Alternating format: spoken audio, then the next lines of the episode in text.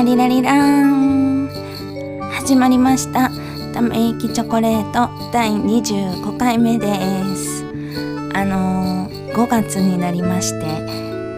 私結構5月好きなんですよね。なんかね5月は結構好きな人多そう。5月病ってよく聞くけど、あ、それも好きの折り返しみたいな。ちゃうかな。うんあのこのね最初の連休も好きやし何より私ちょっと春が苦手なんでこう別に5月もまだちょっとね春あ始まります。ため息チョコレート。そう5月もまだ一応春春の続きって感じやけど、なんかその4月じゃなくなったっていうことで、若干私の中で春終わりみたいな、春は4月みたいなイメージがあるのか、5月になるともう夏が近づいてくる時期みたいな。なんかもう朝とか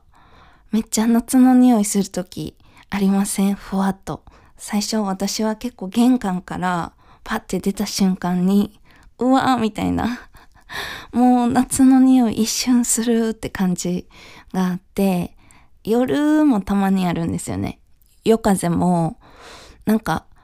冷たい風、冷たいけど空気とかはまだちょっと夜とかは。でもその中に一瞬ふわっと夏の匂いがする時あって、なんかその瞬間とかめっちゃ好きなんですよ。なんで5月は結構、あのー、好きな月で、はい。だから嬉しいなっていうね。あの、この間、あのー、そう、たまに、たまにというか結構お散歩するんですよ。で、なんか久しぶりに公園お散歩してたら、なんかその日すごい公園空いてて、で、小1か、もう小2か、え、それより小さいってことはないと思うんですけど、二人で遊んでたしね、小1か小2ぐらいの男の子二人が、こう遊んでて、で、その遊びが、あのー、ただのその木？そこの公園に結構木生えててね、で、あの、その木に、お互い別の木にしがみついて、ミーミーミーミーミーって言って、なんかセミの真似みたいなしてて、二人とも。それ楽しいんかっていう遊びしてて、でもそんなん見ためっちゃ久しぶりな気がして。なんかまあ走り回ってるとかはね、よく見るし、なんかね最近そんなめっちゃそういうなんかしょうもないみたいな遊びしてる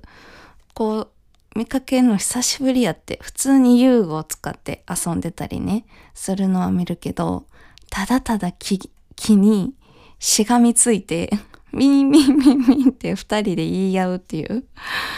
なんやその遊びと思って結構見てしまって。歩きながらね、なんか不思議な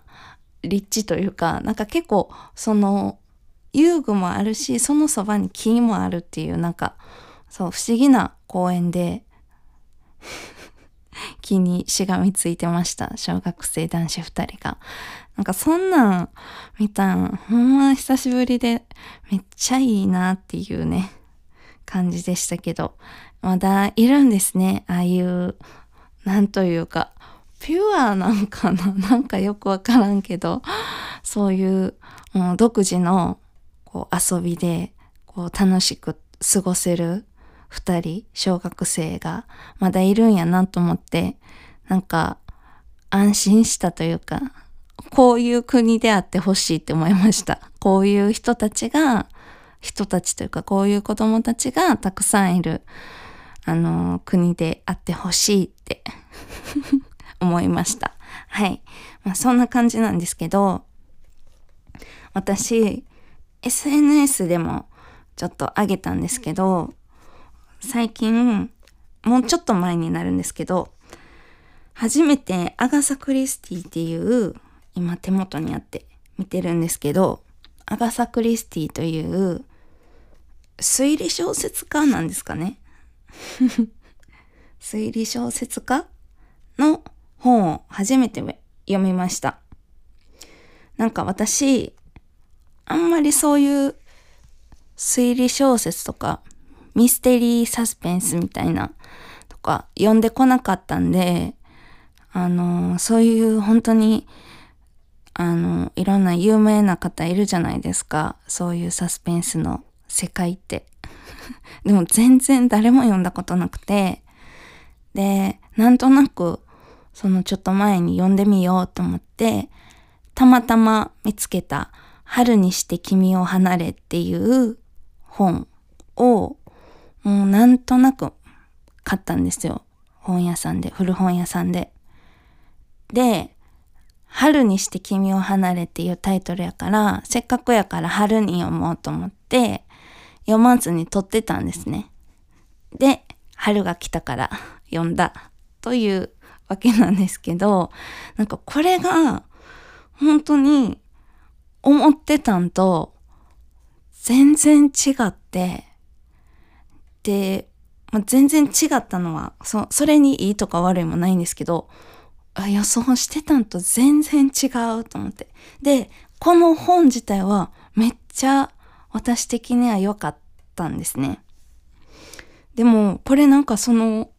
ミステリーなんみたいな。なんか、事件、まあまあ、ひ、なんか、なんていうの？長い目で見たら、まあその、この生き様自体が事件って感じなんですけど、主人公の。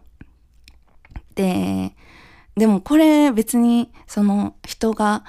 なんか何？いなくなるとか殺されるとかそういうのもなく謎解きみたいなそういう感じでもなくなんかあこんなお話も書いてるんやというか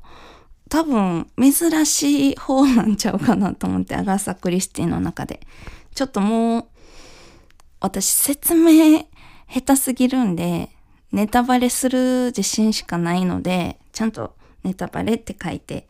あの書いとこうと思うんですけどタイトルにねこのポッドキャストのなんかどんな話かっていうとあの主人公はあのまあ優しい夫がいてでもういい感じの子供たちが3人いてっていうねもう3人とも、えー、成人して3人とも結婚したんかな。で夫はその弁護士でえっとなおかつ弁護士事務所の経営にも携わってるみたいなポジションですごいまあ裕福な感じなんかな。そのでまあ自分はその主人公はその妻で、まあ、母親でもあるんですけどそういう状況そういうシチュエーションにすごい満足しててであいい人生やなっていうふうに思って生きてるんですね。でなんかその3人の子供のうちの1人がちょっとなんか何やったかな子供も生まれてなんか体調悪いみたいな感じやって、あ、そしたら私行くよみたいな感じで、ちょっとお見舞いじゃないけどお手伝いに行くっていうところからお話がスタートするんですね。で、その子供たちが住んでるのが、あ、この主人公は、まあ、イギリスの家庭。確かね。うん、多分そう。んで、その、体調悪くなった子供は、バグダッド、バグダッドってどこ？東南アジア系みたいな、ちょっと結構遠いみたいな場所に住んでて、で、まあ、その、何？お見舞いじゃないけど、そういうのに行って、帰りに、えー、っと、昔の学生時代の友達に会うんですよ。で、まあその友達に会って、なんていうかな、昔話とかいろいろして。で、まあ、それですぐにバイバイして、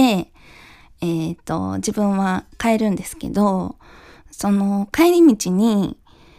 なんか天気の加減とかもあって、電車が動かなくて、バス、バスも。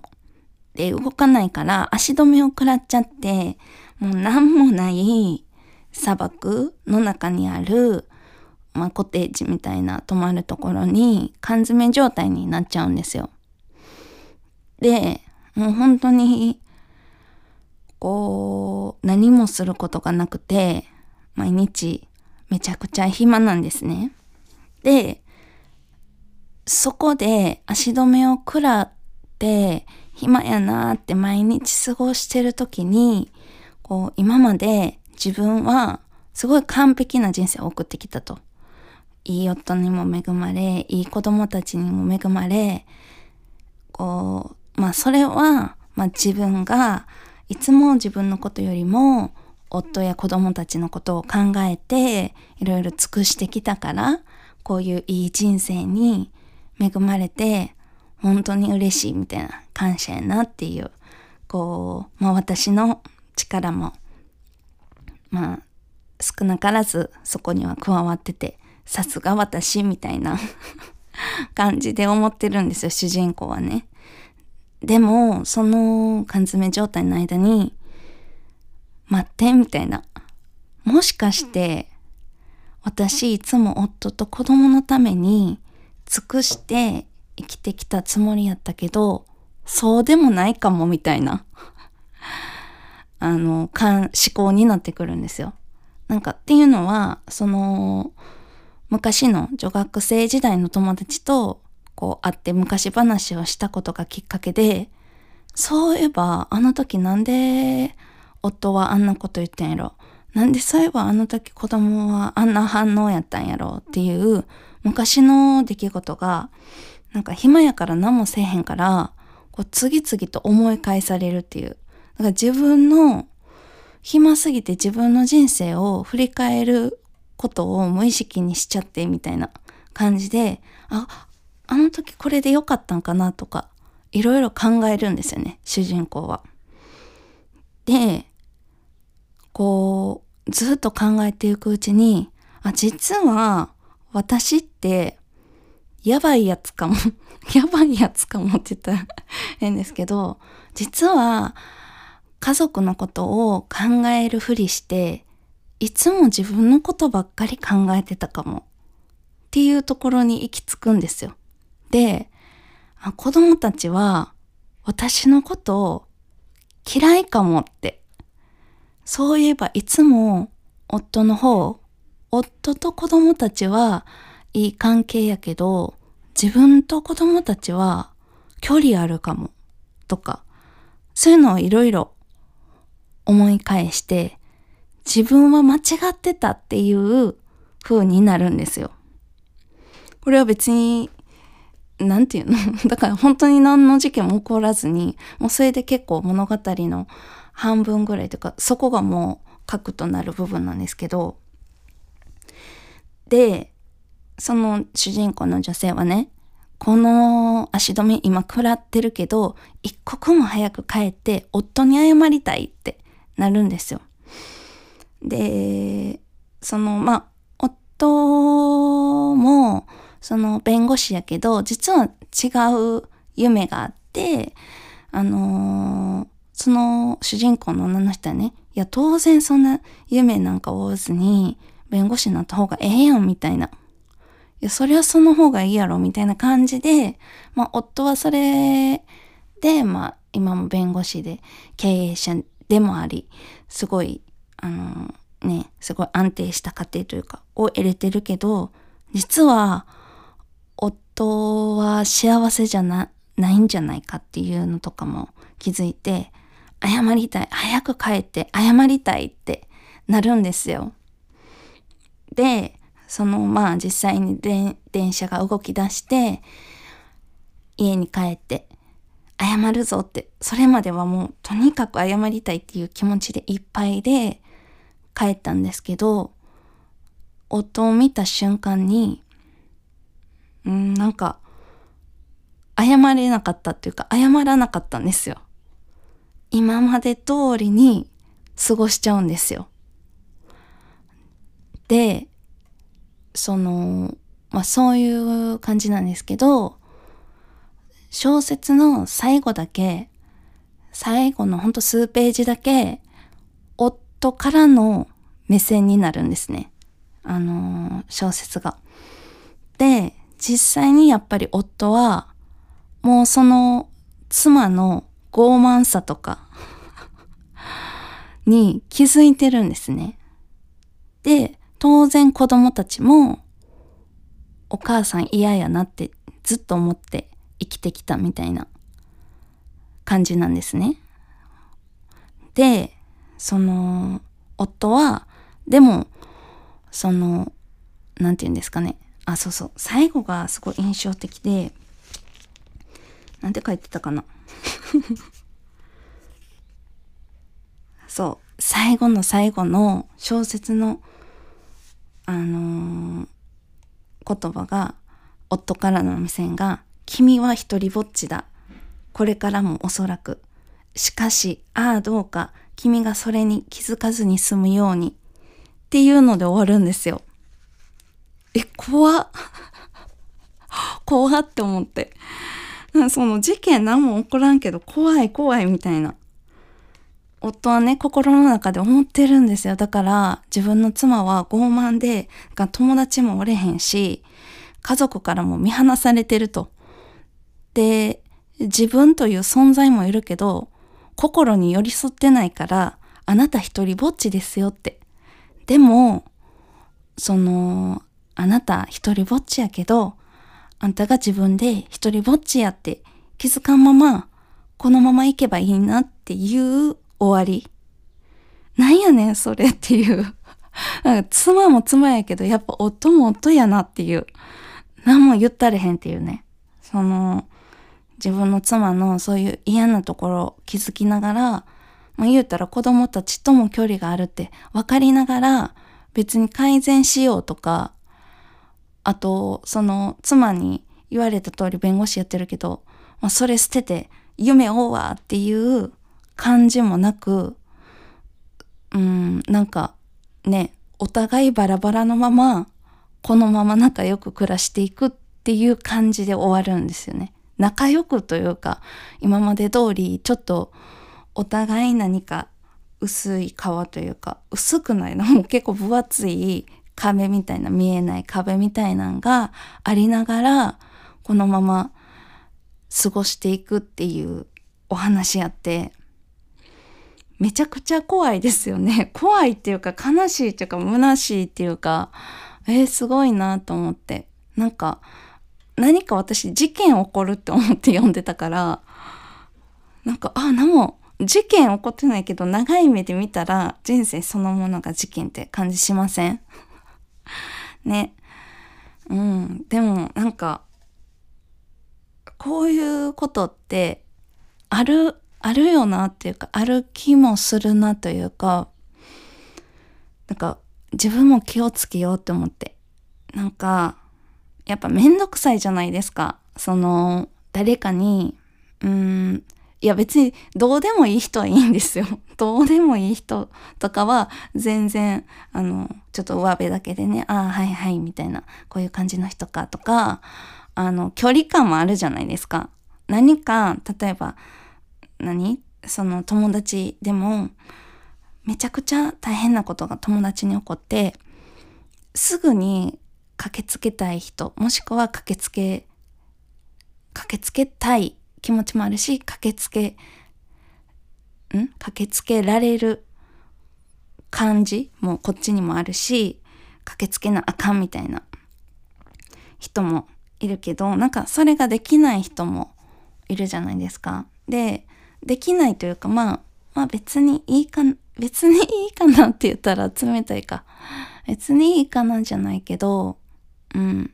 できない人もいるけど、そのできる人駆けつけられる人には、なんかその、自分が言いたいことだけ言う？言いたくないことも言わなあかん時もあるっていうね。難しいですけど。なんかね、こう、ちょっと、そうそう。言い、言わなあかんこと。あ、この人にこれ言ってあげなあかんっていうことを言えへんっていうのは、この夫みたいな状況ってことじゃないですか。言わなあかんことさえも言わんって。私はそっち、それがすごい、なんか、あ、ほんまそうやなって改めて思い知らされたというか、うん、思いました。ちょっと、あのー、本当に、これ、あの、全然ネタバレですけど、別にネタバレしてからも、全然読める小説というか、ね、別に今から皆さん気になったら読んでみてほしい。ぜひ。感想を教えてください。そう、めっちゃ、もう私的にはすごい良かったよということで。あのー、ちょっとね、私も、あのー、本当に謙虚に、そして、あのー、大切な人は大切にして生きていこうって思わされました。頑張ります。というわけで、今日はこの辺で、またねー。